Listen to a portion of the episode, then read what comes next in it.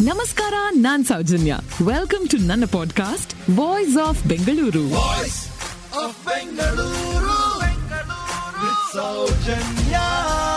ಸುಪ್ರಸಿದ್ಧ ಬೆಂಗಳೂರು ಕರಗಕ್ಕೂ ಬೆಂಗಳೂರನ್ನ ಕಟ್ಟಿದಂತಹ ಹಿರಿಯ ಕೆಂಪೇಗೌಡ್ರಿಗೂ ಇರೋ ಸಂಬಂಧ ಏನು ಅಂತ ಗೊತ್ತಾ?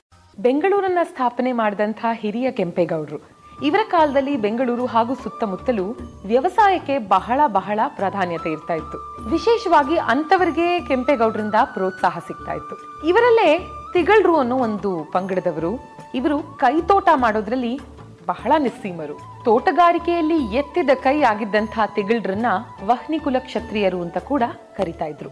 ಹಿರಿಯ ಕೆಂಪೇಗೌಡರು ಇವರಿಗೆ ಅಂತ ಒಂದು ಜಾಗವನ್ನ ಬಿಟ್ಕೊಡ್ತಾರೆ ಬೆಂಗಳೂರಿನಲ್ಲಿ. ಅದುವೇ ತಿಗಳ್ರುಪೇಟೆ ಈ ಪಂಗಡದವರು ಹಿಂದೆ ಶ್ರೀರಾಮನ ಸೈನಿಕರಾಗಿದ್ದು ದೇಶಕ್ಕೆ ಸೇವೆ ಸಲ್ಲಿಸಿದ್ರು ಅನ್ನೋದು ಪ್ರತೀತಿ. ಇವರು ಪಾಂಡವರ ಆರಾಧಕರು ಕೂಡ ಹೌದು. ಇವರಿಗಾಗಿಯೇ ನಿರ್ಮಾಣವಾಗುತ್ತೆ ಬೆಂಗಳೂರಿನಲ್ಲಿ ಶ್ರೀ ಧರ್ಮರಾಯಸ್ವಾಮಿ ದೇವಸ್ಥಾನ.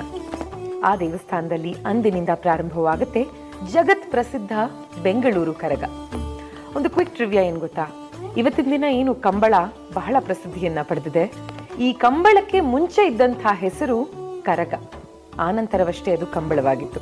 ಇವತ್ತಿಗೂ ಸಹ ಇದೇ ಪಂಗಡದವರು, ಅಂದ್ರೆ ವಹ್ನಿ ಕುಲ ಕ್ಷತ್ರಿಯರು ಅಥವಾ ತಿಗಳರು, ಈ ಬೆಂಗಳೂರು ಕರಗವನ್ನ ಬಹಳ ಶ್ರದ್ಧಾ ಭಕ್ತಿಯಿಂದ ಆಚರಿಸ್ತಾರೆ. ಚೈತ್ರ ಮಾಸದ ಹುಣ್ಣಿಮೆಯ ದಿನ ಈ ಶಕ್ತಿಯುತ್ಸವ ಬಹಳ ವಿಜೃಂಭಣೆಯಿಂದ ನಡೆಯುತ್ತೆ. ಕರಗ ಹಾಗೂ ಕೆಂಪೇಗೌಡರಿಗೆ ಇರುವಂತ ಸಂಬಂಧ ಏನು ಅಂತ ಗೊತ್ತಾಯ್ತು?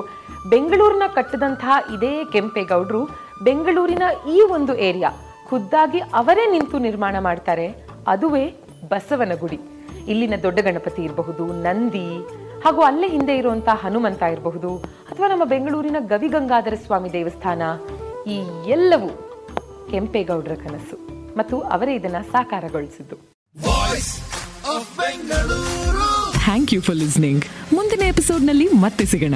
ಈ ಪಾಡ್ಕಾಸ್ಟ್ಗೆ ಸಬ್ಸ್ಕ್ರೈಬ್ ಆಗಿ ವಾಯ್ಸ್ ಆಫ್ ಬೆಂಗಳೂರಿನ ಸಂಚಿಕೆಗಳನ್ನು ಮಿಸ್ ಮಾಡದಿರಿ. ನಮಸ್ಕಾರ.